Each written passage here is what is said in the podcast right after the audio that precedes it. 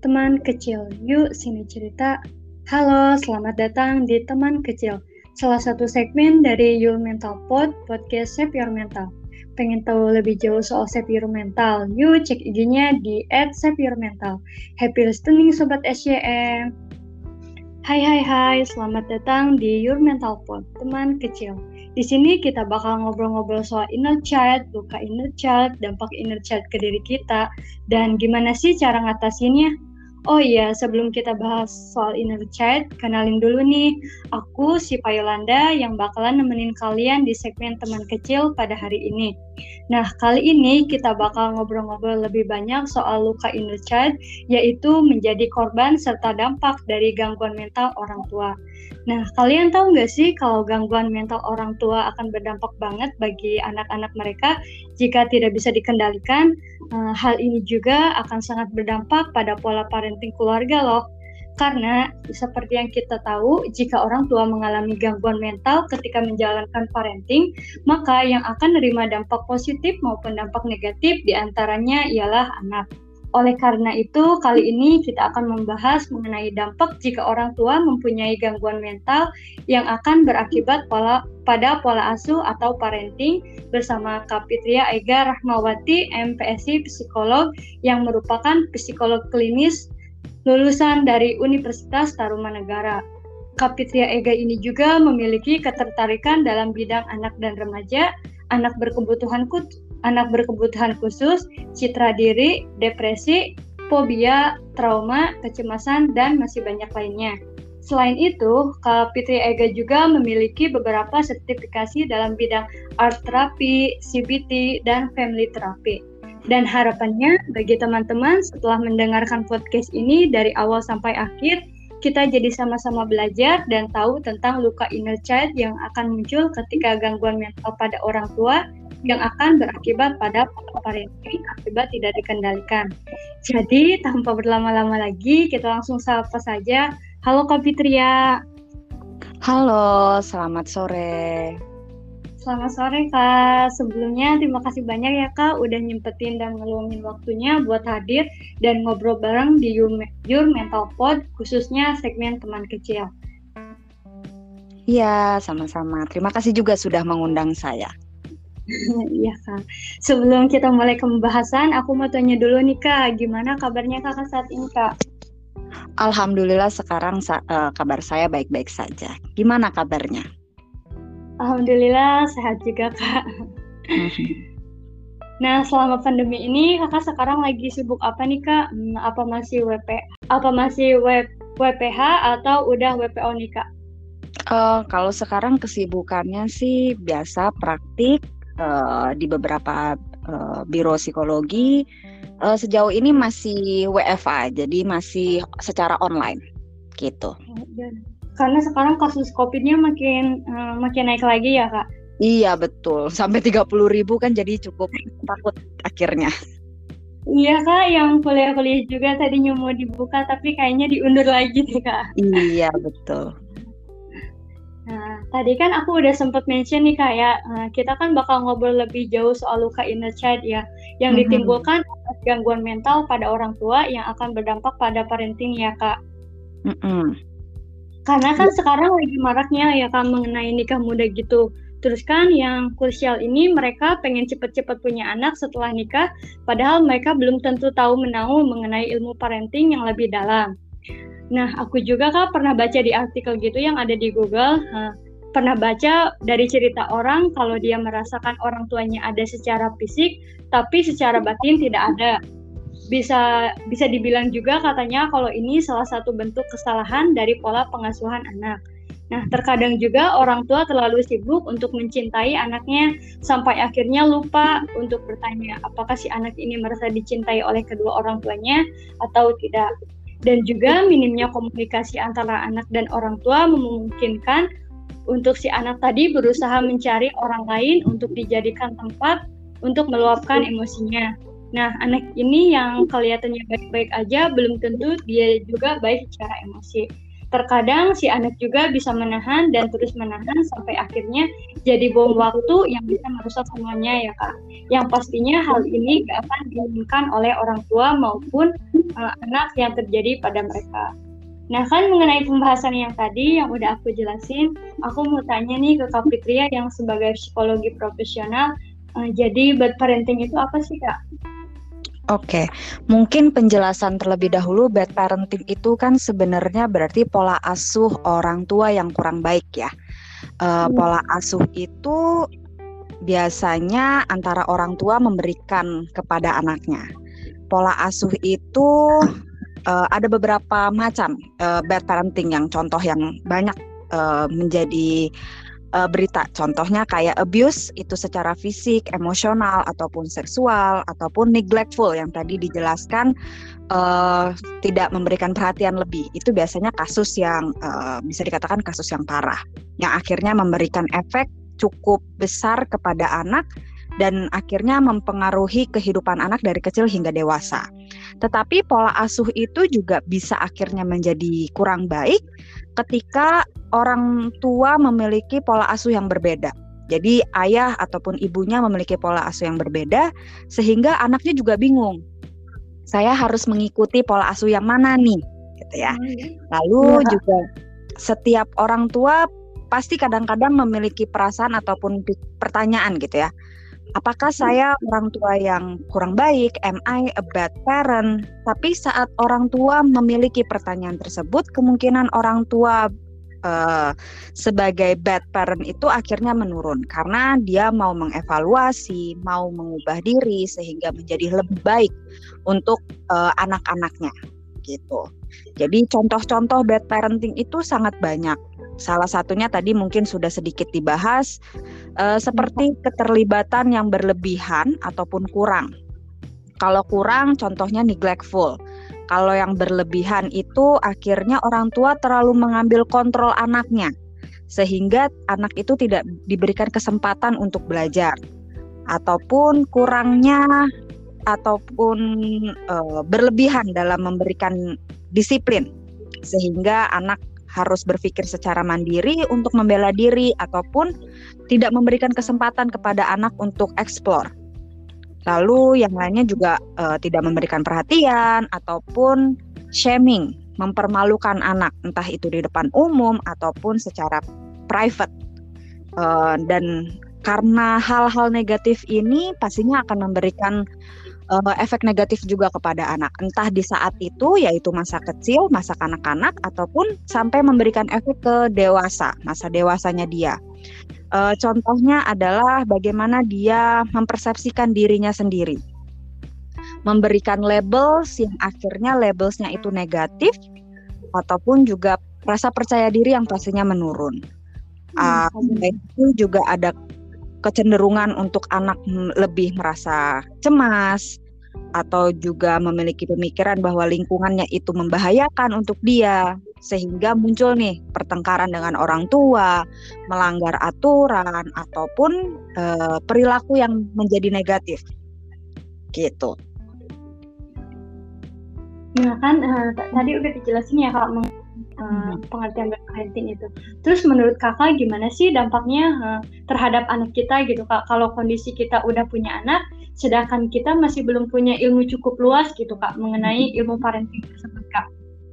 Oke, gimana caranya harusnya uh, saat orang tua itu merasa siap memiliki anak berarti ya. Dia harus iya. benar-benar mengetahui ataupun um, berbicara kepada pasangannya sehingga orang tua ini memiliki pola asuh yang sama. Jangan hmm. sampai ayah ataupun ibu memiliki background pola asuh yang berbeda sehingga membuat anak merasa bingung. Contohnya kalau ayah yang uh, membebaskan, tapi ibu yang cenderung menjaga anaknya ataupun tidak memperbolehkan anaknya, sehingga anak pasti merasa bingung. Saya harus uh, bebas ataupun saya harus benar-benar menjaga perilaku saya seperti apa. Karena gini, uh, orang tua tidak harus memiliki gangguan mental ataupun didiagnosa dengan gangguan mental uh, untuk bisa memberikan pengaruh negatif kepada anaknya. pola asuh yang kurang baik juga akhirnya memberikan pengaruh yang negatif kepada anak. Karena eh, seperti tadi pola asuh yang berbeda pasti memberikan dampak negatif kepada anak. Eh, gangguan mental ya pastinya kalau misalnya orang tua yang memiliki gangguan mental dan juga tidak mengatur ataupun tidak bertemu dengan uh, misalnya psikolog, psikiater ataupun konselor untuk mengontrol gangguan mental tersebut, pasti akan mempengaruhi pola asuh dari uh, keluarga tersebut kepada anaknya. Seperti itu sebenarnya. Jadi harus benar-benar mau belajar, oh saya mau pola asuh yang seperti ini untuk di keluarga ini. Dan itu harus disamakan, harus satu pemikiran antara ayah dan juga ibu. Ataupun kalau misalnya satu rumah itu bukan hanya ayah ibu tapi ada kakek dan nenek itu juga harus disamakan sehingga anak benar-benar punya pola asuh yang satu garis seperti itu. Jadi kita harus apa ya harus diskusi dulu gitu ya kak mengenai hmm. pola asuh tersebut biar si anak itu uh, ngerti gitu bahwa yang kita ajarin antara si bapak sama si ibunya itu sama ya kak. Jadi iya. nggak yeah. bertolak belakang gitu ya kak. Iya betul, karena begini, pada dasarnya orang tua itu adalah hal pertama yang dilihat dan diperhatikan oleh anak. Sehingga hmm. anak akan menerima nilai-nilai terus juga e, mencontoh dan akan dilakukan kepada lingkungan sosialnya dia, bukan hanya di orang tua saja ataupun di keluarganya saja. Nah, terus di sini juga aku mau nanya lagi Kak uh, mengenai pendapat Kakak uh, tentang gangguan mental yang akan berdampak terhadap pola asuh anak atau parenting itu apa sih Kak? Uh, gangguan mentalnya contohnya adalah uh, tadi orang tua yang strict, orang tua yang cenderung tidak memberikan kesempatan anak untuk eksplor. Jadi sangat benar-benar oh. menjaga anaknya agar tidak uh, melakukan kesalahan ataupun mengatur anak. Biasanya itu disebutnya dengan helikopter parent gitu ya namanya. Terlalu hmm. berlebihan mengambil kontrol anak, jadi anak itu tidak mendapatkan kesempatan untuk belajar dari kesalahannya dia ataupun eksplor mengenai apa yang dia suka karena orang tua terlalu menyetir, terlalu mengarahkan anak tersebut harus menjadi apa, harus melakukan apa, harus belajar apa, les apa, berperilaku certain uh, certain uh, perilaku dan yang lainnya. Karena akhirnya bisa mempengaruhi anak, anak merasa takut untuk mencoba, merasa cemas untuk mencoba suatu hal yang baru. Karena dalam tanda kutip tidak dipersiapkan ataupun tidak diberikan kesempatan kepada orang eh, dari orang tuanya untuk melakukan apa yang ia inginkan. Gitu. Uh, jadi si anak itu jadi ragu gitu ya kak, mau ngelangkah ke sini takut salah gitu ya. Mm-hmm. Sedangkan Betul. dia belum belajar dari kesalahan sebelumnya ya kak. Iya betul. Memang pada dasarnya orang tua pasti memiliki suatu kekhawatiran tersendiri ya kepada anaknya. Iya. Contohnya kayak uh, makanan pedas gitu ya. Nah ada anak yang pengen nyoba karena dia penasaran kenapa orang tua saya makan makanan itu, tapi orang hmm. tuanya menolak. Gak boleh, ini pedas. Anak akhirnya punya pemikiran oh saya nggak boleh makan yang pedas saya nggak boleh ini, saya nggak boleh makanan yang seperti itu. Akhirnya takut untuk mencoba dan bisa mempengaruhi kehidupan lainnya selain makanan yang pedas ini. Karena anak tidak dibiarkan untuk mencoba dulu. Oh, berarti makanan kalau dibiarkan mencoba gitu ya. Anak akan hmm. mencoba lalu oh pedas. Oh ya udah saya nggak mau. Tapi kita nggak tahu ternyata kalau ada anak yang suka makanan pedas gitu. Hmm, Jadi biarkan anak bereksplor benar-benar mencoba kalau melakukan kesalahan, biarkan anak itu belajar dari kesalahan tersebut.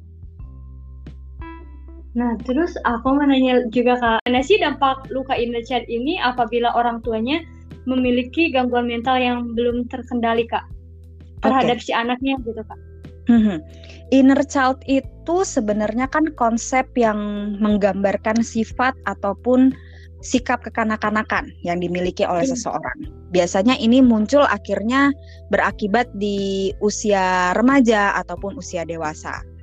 Dan inner child ini terbentuk dari pengalaman saat dia masih anak-anak gitu ya.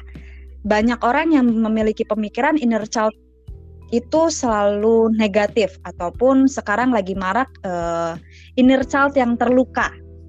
Tapi iya, sebenarnya inner child ini adalah bagian diri yang tidak ikut tumbuh dewasa karena berkaitan dengan ingatan emosi yang pernah dialami entah itu positif ataupun negatif sehingga bisa mempengaruhi keputusan ataupun hubungan individu tersebut dengan orang lain.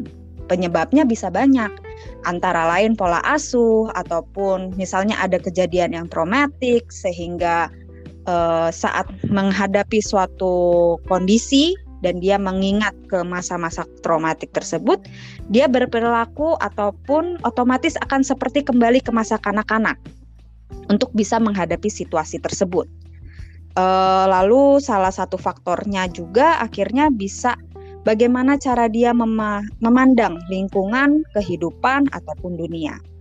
Kalau ditanya bahayanya seperti apa ya uh, inner child ini, uh, cenderung individu mudah merasa takut, berlebihan merasa takutnya karena punya anggapan lingkungan itu tidak aman, ada uh, lingkungan akan meninggalkannya dia sehingga cenderung adanya perasaan cemas.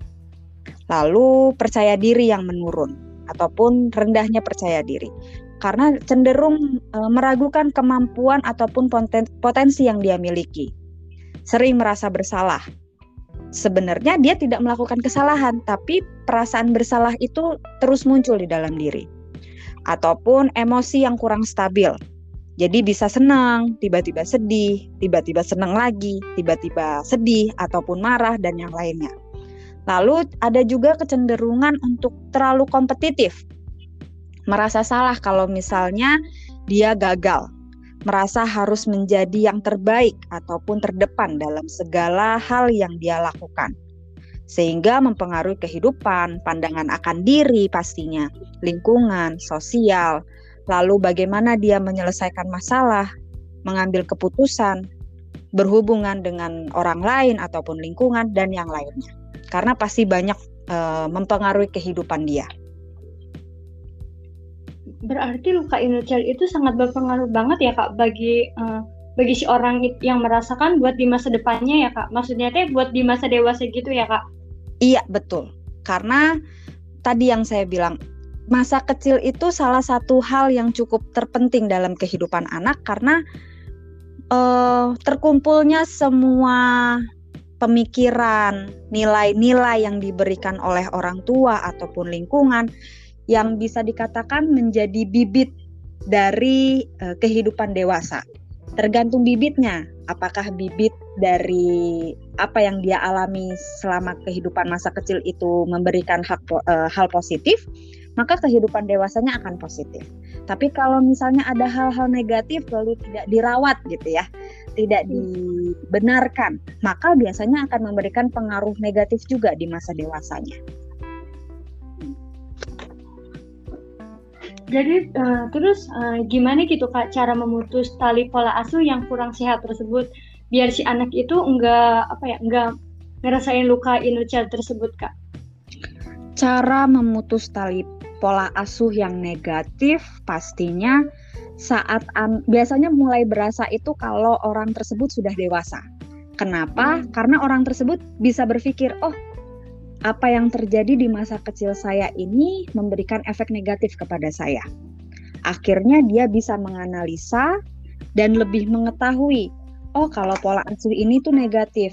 Dan akhirnya memberikan efek negatif ataupun mempengaruhi kehidupannya dia kepada diri sendiri saat ini saat dia sudah dewasa atau juga bisa benar-benar memfokuskan dengan cara saat sudah sadar mencoba untuk konsultasi ke tenaga profesional. Contohnya kayak psikolog, konselor ataupun psikiater untuk bagaimana caranya mengolah dan memprosesnya sehingga tidak terulang ataupun e, tidak akan melakukannya lagi. Agar tidak terjadi seperti lingkaran setan yang terus berulang terus berulang terus berulang. Karena kadang-kadang pola asuh yang negatif ataupun yang kurang sehat ini kenapa tidak terputuskan karena pola asuh itu seperti turunan jadinya contohnya orang tuanya abusive, entah itu secara fisik ataupun secara verbal, dia melakukannya kepada anaknya lagi. Terus nanti anaknya melakukan hal yang sama terus dan terus terusan sampai uh, kita nggak tahu uh, ujungnya di mana atau awalnya di mana. Karena mungkin saja dia sendiri tidak uh, tidak merasa menjadi pola asuh yang negatif dan tidak mau menganalisa ataupun tidak lebih mengetahui tidak mau lebih mengetahui efek dari negatif yang dia rasakan seperti itu. Uh, jadi yang yang harus memutus tali pola asuh itu berarti si anak ya kak? Dia sendiri. Jadi saat individu merasa pola asuh ini memberikan efek negatif, orang tersebutlah yang harus berusaha agar tidak terulang, tidak ter, uh, tidak lanjut ke keturunannya lagi gitu. Seperti Kayak itu. udah cerminan gitu ya kak. Nah, ya, jadi betul. dulu aku pernah ngerasain gini, jangan sampai ke anak aku gini gitu ya kak. Iya, betul sekali. Nah, terus kan itu kan uh, tali pola asuhnya sama buat si anak gitu ya, Kak. Nah, kalau hmm. misalkan si orang tua nge gitu Kak, kalau pola asuh dia salah itu gimana sih Kak? Atau emang udah gimana emang udah sifatnya kayak gitu gitu, nggak bisa dibenerin gitu Kak? Oke, okay.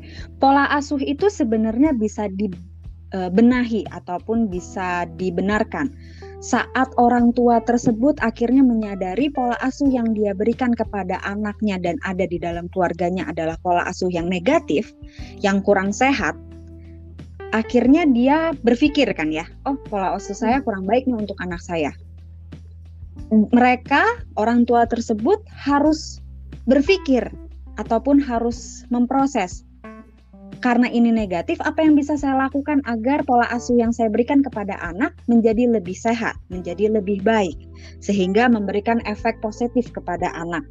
Entah itu datang ke uh, psikolog, psikiater, ataupun konselor mengenai family terapi, ataupun juga couple counseling, ataupun juga uh, couple terapi, sehingga benar-benar mengetahui dan bisa mengolah bisa memprosesnya menjadi lebih baik. Kalau itu merasa secara pribadi orang tua tidak uh, ti, uh, tidak bisa ya mengolahnya secara pribadi sehingga harus datang ke tenaga profesional. Tapi kalau misalnya orang tua tersebut uh, bisa memprosesnya, sekarang banyak buku tentang parenting. Di internet juga banyak. Webinar-webinar sekarang juga sangat banyak mengenai uh, good parenting itu seperti apa. Jadi jangan lelah untuk belajar sebenarnya, jangan lelah hmm. untuk mencari tahu. Udah banyak gitu ya kak buku-buku mengenai parenting gitu, kayak hmm. tentang uh, apa sih, yang makanan gitu kak, yang buat anak kecil tuh. Ya betul.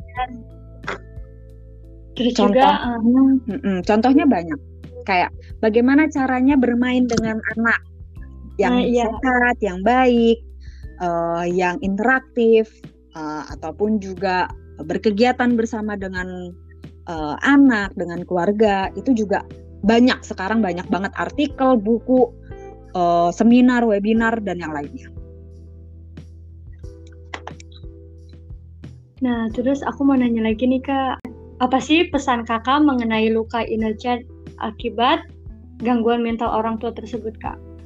Oke, caranya yang terpenting adalah cara bagaimana dia mengatasinya.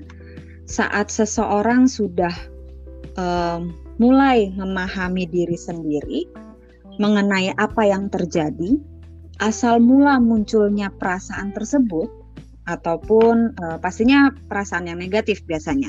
Lalu penyebabnya secara pribadi ataupun dengan bantuan psikolog ataupun psikiater saat dia mau mencoba untuk memahami diri sendiri, maka jangan lupa untuk mendengarkan diri sendiri. Apa sih yang dibutuhkan oleh diri ini?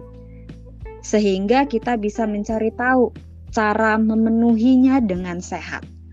Anak kecil ini yang dalam tanda kutip mungkin terluka, inner child ini tuh dia maunya apa sih?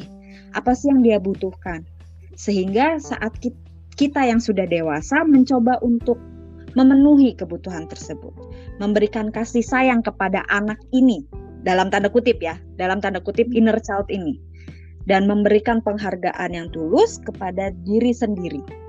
pengembangan diri sendiri apa yang bisa saya lakukan ya secara uh, diri sendiri entah itu secara pribadi ataupun membutuhkan bantuan uh, tenaga profesional maka akhirnya dia bisa mengolah, bisa memproses dan menjadi individu yang lebih baik. Gitu. Nah, ternyata parenting itu sangat pentingnya bagi orang tua ketika uh, mempunyai anak gitu ya kak. Kita harus saling mengkomunikasikan pola asuh kita terhadap pasangan mau bagaimana gitu ya kak, agar anak kita tidak kebingungan arah gitu kak. Benar ya iya, kak? Betul sekali. Nah, karena kita kebetulan udah banyak ngobrol nih ya dari tadi, terus juga kita udah banyak tanya jawab, dan sekarang kita berada di ujung acara podcast teman kecil ini, gak abdel nih kak kalau kita gak ada closing statementnya. Nah, ada gak sih dari kapit uh, dari Kapitria yang mau disampaikan uh, kepada teman uh, kepada pendengar teman podcast teman kecil ini terutama untuk anak-anak yang sekarang sudah dewasa dan bisa merasakan akibat bad parenting tersebut, Kak. Oke, mungkin uh, lebih menitik beratkan kepada saat kita sendiri merasa uh, ada hal ataupun secara pribadi yang negatif, gitu ya. Entah itu secara pemikiran, perasaan, emosi, perilaku, saat dia menyadari adanya efek e, negatif, maka coba memahami diri sendiri. Awal mulanya dari mana sih? Asal mulanya perasaan tersebut muncul, penyebabnya apa? Sehingga kita bisa mengolah, bisa mencoba untuk memprosesnya. Tetapi saat mungkin ngerasa secara pribadi tidak bisa ataupun tidak belum siap untuk memprosesnya e, sendirian, maka jangan takut untuk datang ke tenaga profesional. Karena tugas tenaga profesional memang benar-benar membantu sehingga orang tersebut menjadi individu yang lebih baik. Entah itu datang ke konselor, psikiater ataupun psikolog, gitu ya. Jadi jangan takut untuk meminta tolong. Yang penting kan fokuskan kepada diri kita sehingga menjadi individu yang lebih positif jangan diam aja ya kak kita kalau ngerasa ya. udah jadi kita nggak baik gitu ya kak betul Uh, thank you kak, thank you kak atas ilmu dan tanggapannya mengenai pembahasan kita tadi. Nah semoga pembahasan tersebut bisa memberikan pengetahuan bagi sobat SCM. So sobat SCM sampai ketemu di episode selanjutnya ya. Di teman kecil yuk sini cerita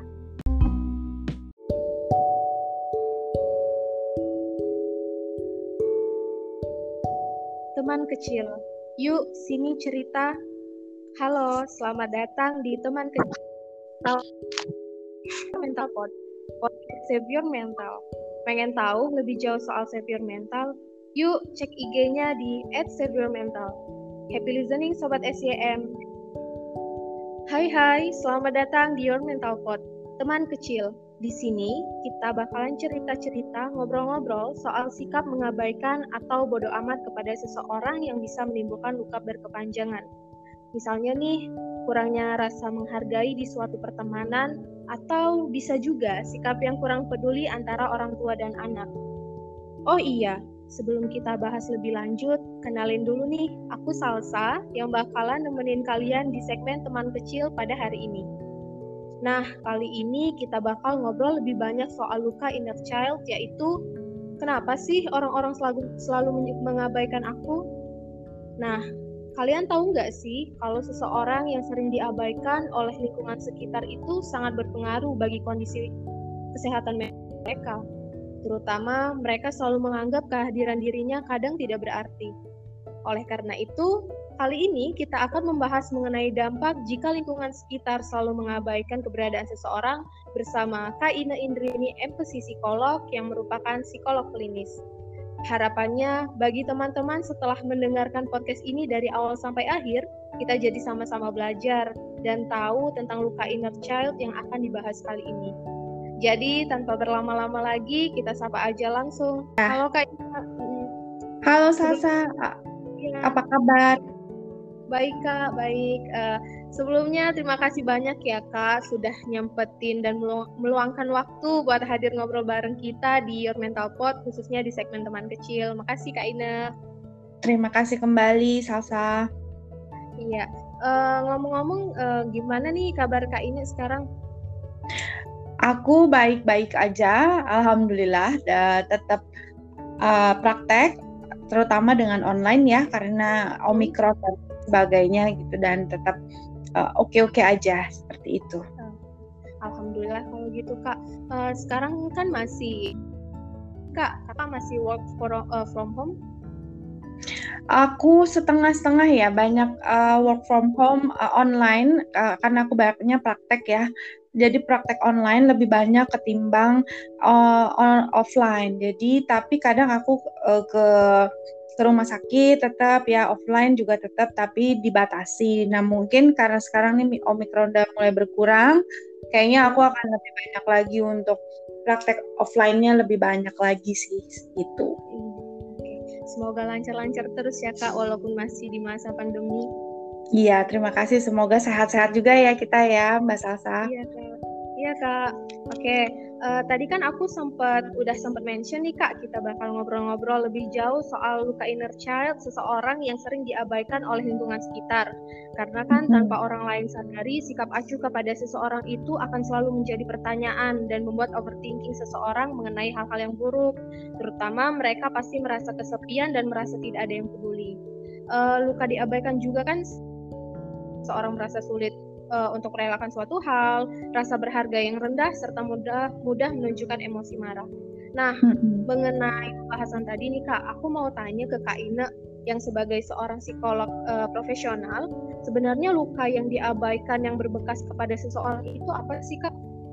Oke, okay, jadi kan uh, luka yang diabaikan uh, mungkin maksudnya adalah waktu kecil uh, kita pernah diabaikan gitu ya dan ketika waktu kecil diabaikan misalnya biasanya rata-rata uh, sebagian besar itu korelasinya diabaikan itu uh, korelasi dengan relasi dengan orang tua atau terkait dengan attachment.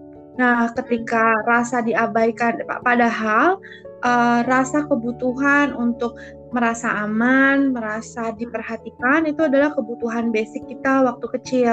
Sehingga kita menjadi aman, merasa aman sehingga kita punya basic untuk eksplorasi ke dunia yang lebih luas lagi, tidak hanya di keluarga, tapi ke lingkungan luar, ketemu dengan orang, menjadi lebih percaya diri, dan lain sebagainya.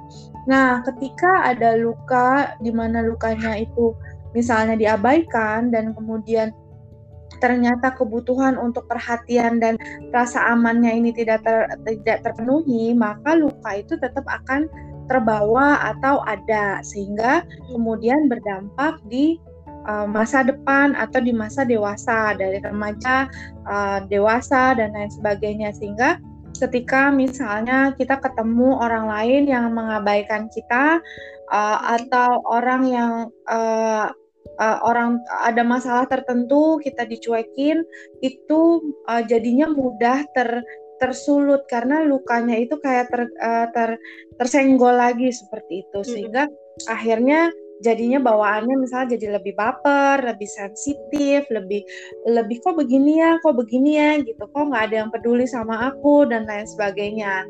Uh, itu uh, uh, akibatnya ketika luka yang diabaikan di masa kecil ini uh, belum sembuh atau belum heal seperti itu. Jadi luka itu bisa berdampak ke masa yang akan datang ya kak kalau nggak segera diobatin gitu ya. Betul. Mengenai luka yang diabaikan yang uh, akan berdampak ke masa yang akan datang gitu kan. Tadi kan kakak sudah menjelaskan bahwa akan uh, berdampak ke masa remajanya ke masa dewasanya. Tapi mungkin uh, bisa dijelasin kak lebih spesifik lagi. Misal kayak perkembangan di remaja uh, mereka yang lukanya diabaikan itu bakal berdampak ke perkembangan mananya sendiri kak? Kayak misalnya atau uh, sikapnya karakternya atau bagaimana kak? Itu akan berdampak Oke, pertama ada tentu saja ke emosi dan sosial ya.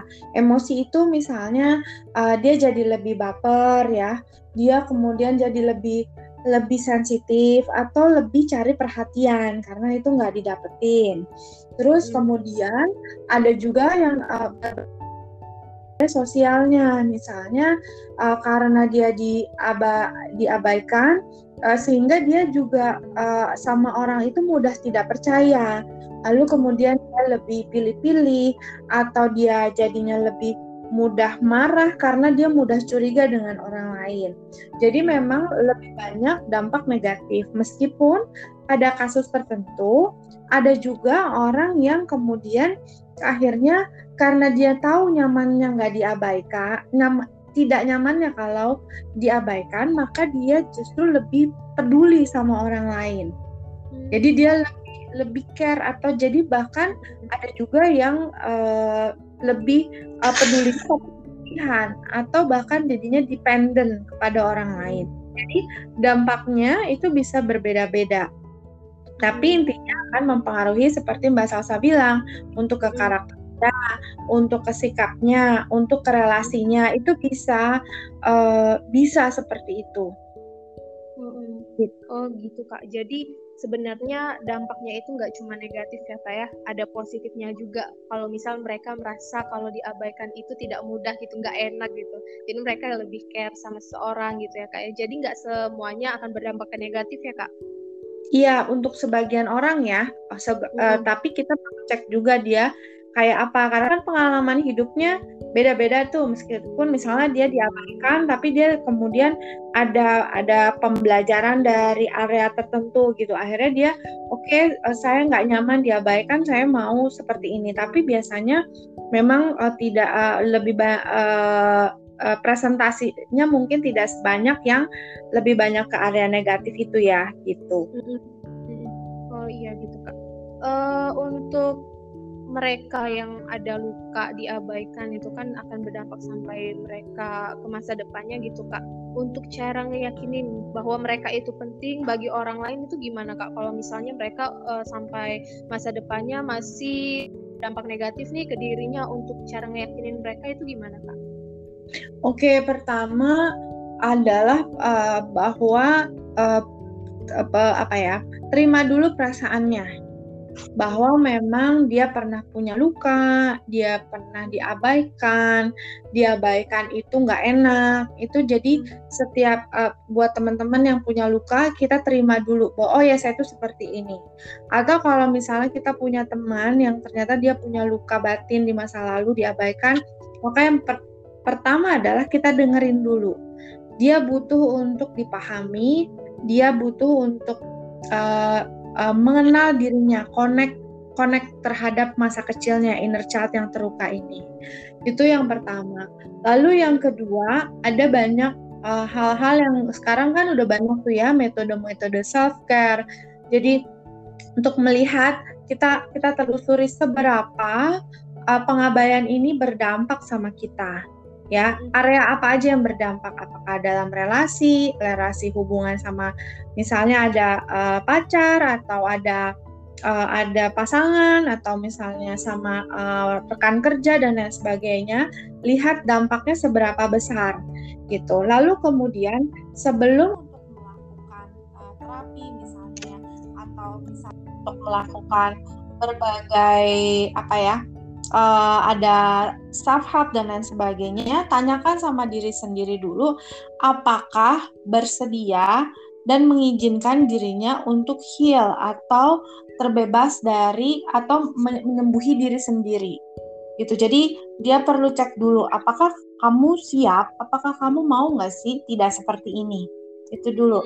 Uh, kenapa penting? Karena uh, uh, tetap saja meskipun ada banyak jenis healing atau ada psikolog, yang paling utama adalah dirinya sendiri mau atau tidak untuk uh, lepas dari di sini gitu ya dari dari isu mengenai diabaikan ini. Lalu kemudian Nextnya adalah uh, teman-teman bisa melakukan uh, banyak hal ya, misalnya sudah mengenal diri, lalu melakukan self care atau ada sebutannya juga uh, self healing, misalnya dengan mengkonekkan tadi udah connect sama diri sendiri ini ya yang diabaikan, kira-kira dibutuhkannya apa dia? Misalnya apa yang dibutuhkan sama dia? Misalnya dibutuhkannya, oh iya saya uh, perlu diakui oleh mama saya atau saya perlu diakui oleh papa saya atau apa nih yang yang uh, dibutuhkan secara umum. Kemudian uh, kalau misalnya sudah uh, kita bisa tahu nih jadinya pendekatannya gimana untuk membantu uh, masa kecil kita yang diabaikan ini. Apakah bisa melakukan self healing gitu ya? Ada berbagai metode, misalnya mindfulness, ada tapping yang dilakukan sendiri, ada journaling dan lain sebagainya. Atau ternyata butuh bantuan orang lain atau profesional. Nah, itu yang uh, perlu dilakukan. Nah, hal yang tidak kalah penting adalah jangan sampai rasa diabaikan ini jadi excuse.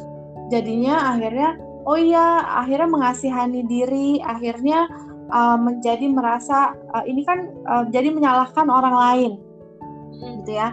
Oh ya ini kan karena papaku karena mamaku dulu begini begini begini karena ketika kita menyalahkan lebih banyak menyalahkan yang sudah kejadian masa lalu kita akhirnya tidak mudah untuk move on jadi intinya adalah kita pertama terima dulu apa yang terjadi dalam diri kita, kita telusuri dibutuhkannya apa, apakah dengan self healing atau dengan uh, bantuan uh, uh, profesional atau butuh curhat aja sama teman. Lalu kemudian uh, intinya adalah kita perlu nurturing diri kita. Jika ternyata misalnya uh, kita nggak bisa ada apa ya, nggak ada yang bisa untuk menolong kita, misalnya uh, yang dulu ngabain kita tuh udah nggak bisa diandalkan lagi untuk peduli sama kita gitu ya. Maka yang bisa mengandalkan adalah diri kita sendiri. Maka kita perlu nurturing diri kita. Makanya ada istilah nurturing inner child yang seperti itu. Nah, itu ada beberapa teknik yang bisa digunakan baik untuk sendiri maupun uh, dilakukan dengan bantuan profesional. Seperti itu. Oke, jadi uh, untuk uh, cara meyakini adalah yang paling penting mereka juga harus menerima ya kak menerima kondisi mereka menerima perasaannya gitu terus juga Betul. mereka harus mengenal kebutuhannya sebenarnya sebenarnya butuh diakui sama orang tua atau butuh dihargai oleh teman-teman gitu terus juga uh, untuk peran nih kak kalau peran misal uh, kita punya teman gitu yang mereka punya luka yang sama luka diabaikan gitu peran kita teman itu gimana sih kak buat uh, ngeyakinin mereka lebih yakin gitu atau uh, cara kita buat dampingin mereka itu gimana kak? Oke, okay, ini menarik banget ya. Pertama, uh, ketika kita uh, membantu teman kita, yang pertama adalah memahami dulu, memahami dia dan menerima dia apa adanya. Terkadang uh, kita suka gini, kita tahu nih harusnya dia diginiin gitu gemes jadinya ih mestinya begini dia harus ke profesional A B C dia harus melakukan A tapi kalau orangnya nggak mau atau belum siap kita jangan memaksakan dia gitu. Karena ke sesuatu yang dipaksakan kita uh, akhirnya nggak uh, bagus gitu ya. Jadi intinya adalah memahami dan mendengarkan dulu. Karena orang yang diabaikan itu biasanya kan kebutuhannya adalah dipahami ya, untuk dipahami dan dimengerti. Jadi kalau misalnya dia uh, kita push, maka takutnya jadi semakin uh, menolak atau reject. Nah, kemudian uh, uh, yang kedua adalah uh, terkait dengan mendengarkan, berarti juga tidak banyak memberikan nasihat. Ya karena uh, nasihat itu uh, belum tentu membantu. Intinya adalah balik lagi mendengarkan. Nasihat itu mungkin uh, apa ya uh, uh, nasihat itu belum tentu uh, cocok untuk semua orang nasihat yang kita berikan apa pun bentuknya. Jadi kalau misalnya teman-teman pengen memberikan suatu nasihat atau memberikan saran, tanyakan dulu dan dilihat dulu apakah waktunya tepat atau enggak. Itu yang penting. Lalu tanyakan apa yang kamu butuhkan dari saya itu penting. Mm-hmm. ketimbang kita langsung eh kamu harusnya begini begini begini gitu. Jadi mm-hmm. apa yang ka, uh, kamu but apa yang bisa saya bantu untuk membantu dirimu? Apa yang bisa aku lakukan? Mungkin siapa tahu di situ ternyata dia cuma pengen untuk didengerin doang atau dipahami. Nah intinya adalah mendengarkan terus kita hadir untuk teman itu. Tidak menjudge dia salah siapa yang salah. Lalu kemudian uh, benar-benar apa ya nemenin dia. Dan tadi yang kalau misalnya pun mau memberikan nasihat perlu dicek dulu itu waktunya tepat atau enggak. Cocok enggak untuk dia? Oleh karena itu tanyakan kamu apa yang aku bisa bantu untuk dirimu atau kamu uh, butuh bantuan apa dari aku yang bisa mungkin membantu dirimu. Intinya adalah tidak uh, memaksakan. Seperti itu Ya, jadi sebenarnya peran uh, teman itu sangat penting ya kayak bagi orang yang mengalami luka yang diabaikan gitu karena kan orang-orang juga kesehariannya pasti mereka bersosialisasi gitu di antaranya hmm. dengan teman sendiri. Untuk peran teman tadi ialah yang kata Kak Ina adalah memahami teman atau lebih mendengarkan gitu kan apa yang dibutuhkan hmm. teman gitu. Apa sih yang dibutuhkan dari saya? Apa cuma uh, butuh cuma butuh didengarkan gitu atau pertolongan lain? Hmm. untuk memberi nasihat itu ada waktunya gitu ya kak karena nggak hmm. selama kita bisa menasihati seseorang gitu terus juga kita tidak menjudge gitu ya kak benar ya kak betul betul banget mbak Salsa Oke, okay. uh, eh, terkait luka yang tadi kita bahas, sebenarnya luka tersebut bisa hilang nggak sih kak? Oke, okay. kalau luka itu bisa hilang atau tidak, sebenarnya lebih luka itu uh, dibilang kalau memori nggak akan hilang ya kalau dia ingat ya. Karena itu kan tersimpan di otak kita. Tapi uh, apakah bisa let go? Gitu. Jadi lebih apakah let, go lepasin dan nerima? Gitu menerima. Jadi konteks kata-kata apakah bisa hilang? Tidak mungkin uh, bisa uh, hilang itu korelasi sama menerima bahwa itu sudah kejadian di masa lalu.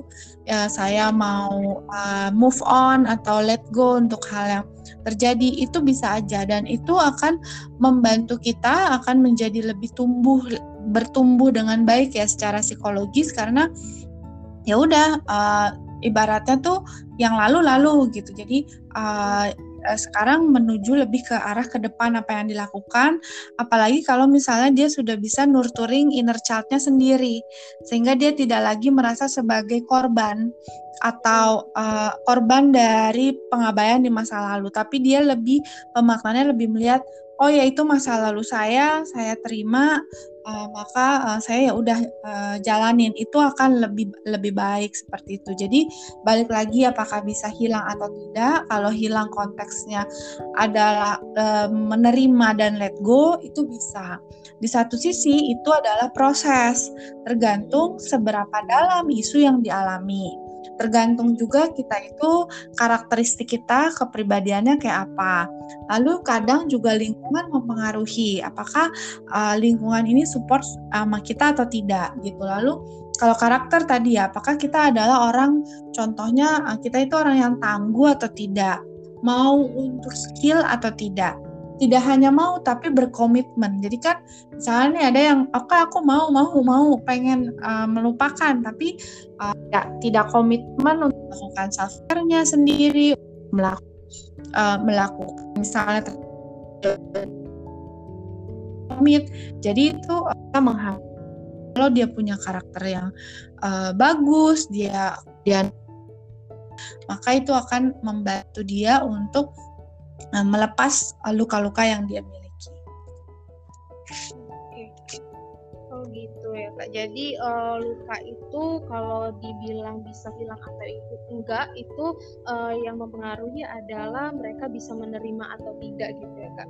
Karena di saat mereka menerima mereka juga akan berdamai dengan dirinya sendiri dan sedangkan kalau mereka tidak menerima itu akan berdampak besar kepada psikologisnya terus juga uh, kakak bilang adalah tergantung pada prosesnya gitu. Uh, prosesnya itu juga tergantung pada lingkungan, mereka mensupport atau tidak, terus uh, mereka juga uh, tergantung dengan karakter, uh, bagus atau tidaknya karakternya, terus juga walaupun mereka ingin sembuh itu juga dibutuhkan komitmen ya kayak uh, komitmen jangka panjang mungkin ya kak. Betul, betul sekali uh, untuk luka ini kayak uh, misal nih mereka belum bisa menerima sampai mereka uh, sudah berkeluarga gitu uh, apakah itu akan berdampak besar bagi keturunannya kak? Oke okay. Nah, ini pertanyaan yang menarik ya. Apakah bisa berdampak atau tidak? Jawabannya bisa ya atau bisa bisa bisa ya, bisa bisa ya, gitu ya. Bisa jadi akhirnya uh, dia uh, juga me, karena dia tidak punya uh, tidak punya pengalaman uh, merasakan bagaimana diperhatikan, maka dia nggak punya nggak uh, punya caranya kan dan nggak bisa merasakan. Jadi kemudian bisa jadi pola itu berulang. Dia juga mengabaikan karena yang dia tahu caranya mengasuh itu kayak gitu. Hmm. Atau ada juga yang akhirnya karena dia tahu dia mengalami luka di masa kecil, dia aware, maka dia terlalu protektif kepada anaknya. Ya, itu juga ada yang seperti itu. Atau ketika dia tahu bahwa uh, ini nggak bagus, saya uh, pasti ini akan mempengaruhi keturunan saya, maka kemudian dia heal. Dia heal dulu, dia proses dirinya dulu, maka uh, dia dapat uh, mengasuh dengan baik karena sudah memutus rantai uh, oleh diabai, pengalaman diabaikan tersebut gitu. Jadi uh, balik lagi tergantung kondisinya apa yang terjadi dan seberapa dia aware kalau itu ada loh gitu luka itu ada. Nah, ketika dia aware, pertanyaannya adalah uh, mau disembuhin atau enggak itu. Nah, hmm. kalau enggak ya mungkin tadi berdampak apakah terlalu protektif atau melakukan pola yang sama yang mengabaikan anaknya juga seperti itu. Oke. Jadi sebenarnya itu uh, berdampak tapi balik lagi ada yang berdampak positif maupun negatif ya kak. Kalaupun dia positif mungkin mereka akan lebih protektif gitu. Kalaupun negatif mereka akan memperlakukan uh, hal yang sama gitu kepada keturunannya. Dan juga uh, tergantung mau berdamai atau tidak tergantung juga seberapa aware mereka sama dirinya sendiri dan uh, tergantung juga mereka mau sembuh atau enggak nih gitu. Mereka ya. Iya betul. Cuman yang terkait dengan protektif tadi ada juga yang akhirnya protektifnya berlebihan. Okay. Jadi uh, karena dulu abaikan jadi terlalu protektif jadi uh, cemas gitu. Jadinya jatuhnya sehingga anaknya nggak boleh main nggak boleh apa gitu ya di luar. Karena karena harus diperhatikan atau memanjakan anak. Itu jadi bisa eh, protektif yang berlebihan juga bisa gitu kak. Jadi kalau misalnya kayak tadi protektif nih kak, mereka kan akan merasakan cemas atau mungkin anaknya dilarang untuk uh, bermain lepas gitu, buat lebih bebas gitu. Tapi itu sebenarnya akan ada uh, kemungkinan nggak sih kak kalau anaknya itu kan tadi mereka banyak dilarang nih, mereka akan uh, menimbulkan luka yang berbeda gitu, bukan luka yang diabaikan lagi kak lebih insecure nanti ke depannya karena mereka nggak pede nih kalau ngelakuin sesuatu gitu. Ada nggak sih kak dampak yang uh, lebih gitu atau luka yang berbeda yang akan berdampak kepada keturunannya? Bisa jadi, bisa jadi karena kan itu uh, sebenarnya inline ya diabaikan kan uh, kemudian membuat kita menjadi insecure atau tidak aman. Akhirnya jadi jadi cemas, jadi nggak pede dan lain sebagainya. Jadi bisa jadi berkorelasi ke sana. Gitu jadi uh, tergantung ya kak. Uh, jadi akan berdampak dan juga bisa jadi uh, enggak gitu. Tergantung sama orang tua yang mendidik gitu ya kak. Betul betul. Oke. Okay. uh, apa sih kak kak uh, mengenai luka inner child anak akibat luka pengabaian ini kak? Oke, okay. pesan aku adalah pertama uh, aware kalau misalnya kita punya luka, kita aware dan terkoneksi, jangan diabaikan. Maksudnya kita lihat apa sih yang terjadi di masa kecil kita, uh, kita kita aware, kita sadari, kita koneksi, lalu kemudian uh, uh, uh, pertanyaannya adalah seperti yang tadi, dengan seperti ini, apakah uh, kita cek berdampak nggak dengan masa kehidupan kita saat ini, atau yang sudah menikah, apakah berdampak nggak sama cara kita melakukan parenting atau mengasuh anak dan berdampak nggak ke anak kita. Kemudian seberapa dampaknya tersebut. Lalu kemudian pertanyaannya mau memutuskan nggak untuk healing atau tidak seperti itu. Nah, yang penting adalah selain terkoneksi ya supaya kita kenal dengan inner child yang terluka, kemudian adalah menurtur diri kita sendiri. Karena Kenapa akhirnya yang paling utama diri kita sendiri karena belum tentu lingkungan kita misalnya nih ternyata lukanya diabaikan oleh orang tua biasanya ya atau oleh siapa. Nah, orang tua itu kan kadang sudah tua dan uh, mereka belum tentu mau berubah atau membantu gitu ya. Jadi intinya adalah uh, coba untuk uh, tidak menyalahkan uh, orang lain gitu. Jadi intinya adalah kita juga perlu uh, akhirnya nurturing inner child diri kita sendiri sehingga um, kita tidak bergantung sama orang lain atau akhirnya uh, menyalahkan orang lain. Kita perlu untuk uh, membuat diri kita berdaya untuk membantu diri kita sendiri. Lalu kemudian caranya gimana? Tadi yang sudah disebutkan bisa self care, self healing atau butuh curhat atau apa. Dan kalau ternyata tidak uh, butuh, eh maaf tidak uh, waktunya itu uh, ternyata uh, cukup panjang, maka uh, nikmati prosesnya karena healing itu nikmati itu tanda kutip ya. Coba untuk ber, uh, uh, coba untuk menjalani prosesnya. Karena proses healing kadang adalah suatu proses yang memang seperti roller coaster.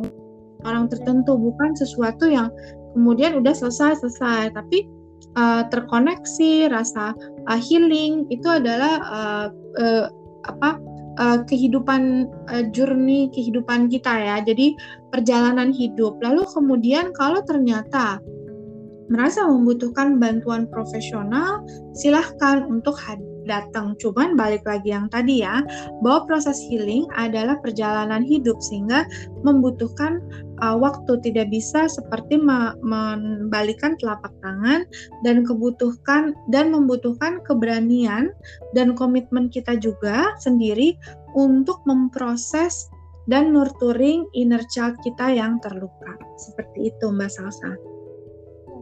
Baik Kak, jadi uh, banyak ya Kak uh, pesan-pesan yang Kakak sampaikan tadi ialah uh, cara untuk mereka yang mengalami luka inner child itu gimana sih biar mereka itu jauh lebih baik gitu. Misalnya kayak aware mereka lebih aware sama dirinya sendiri.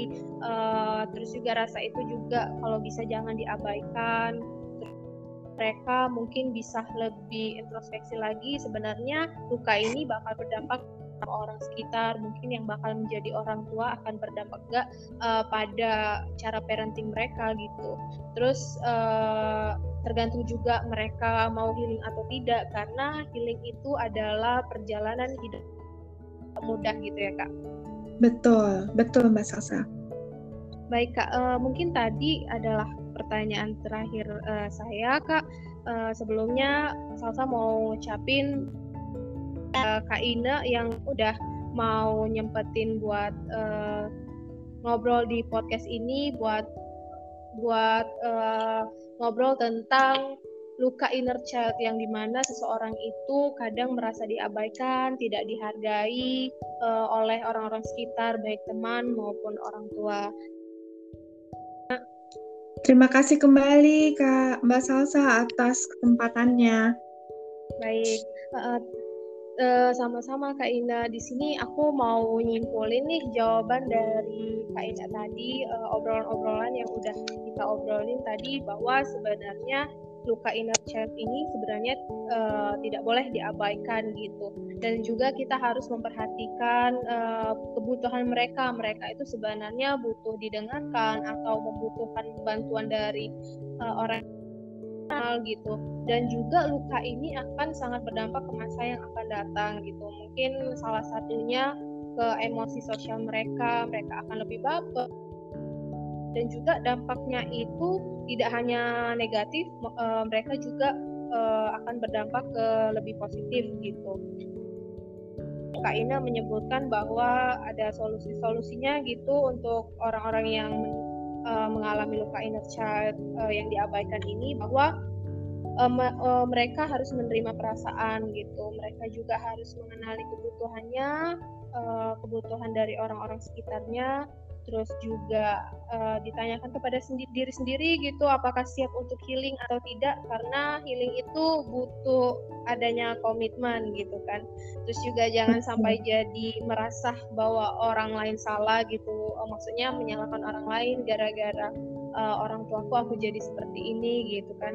Dan juga terakhir menerima diri sendiri gitu ya kak.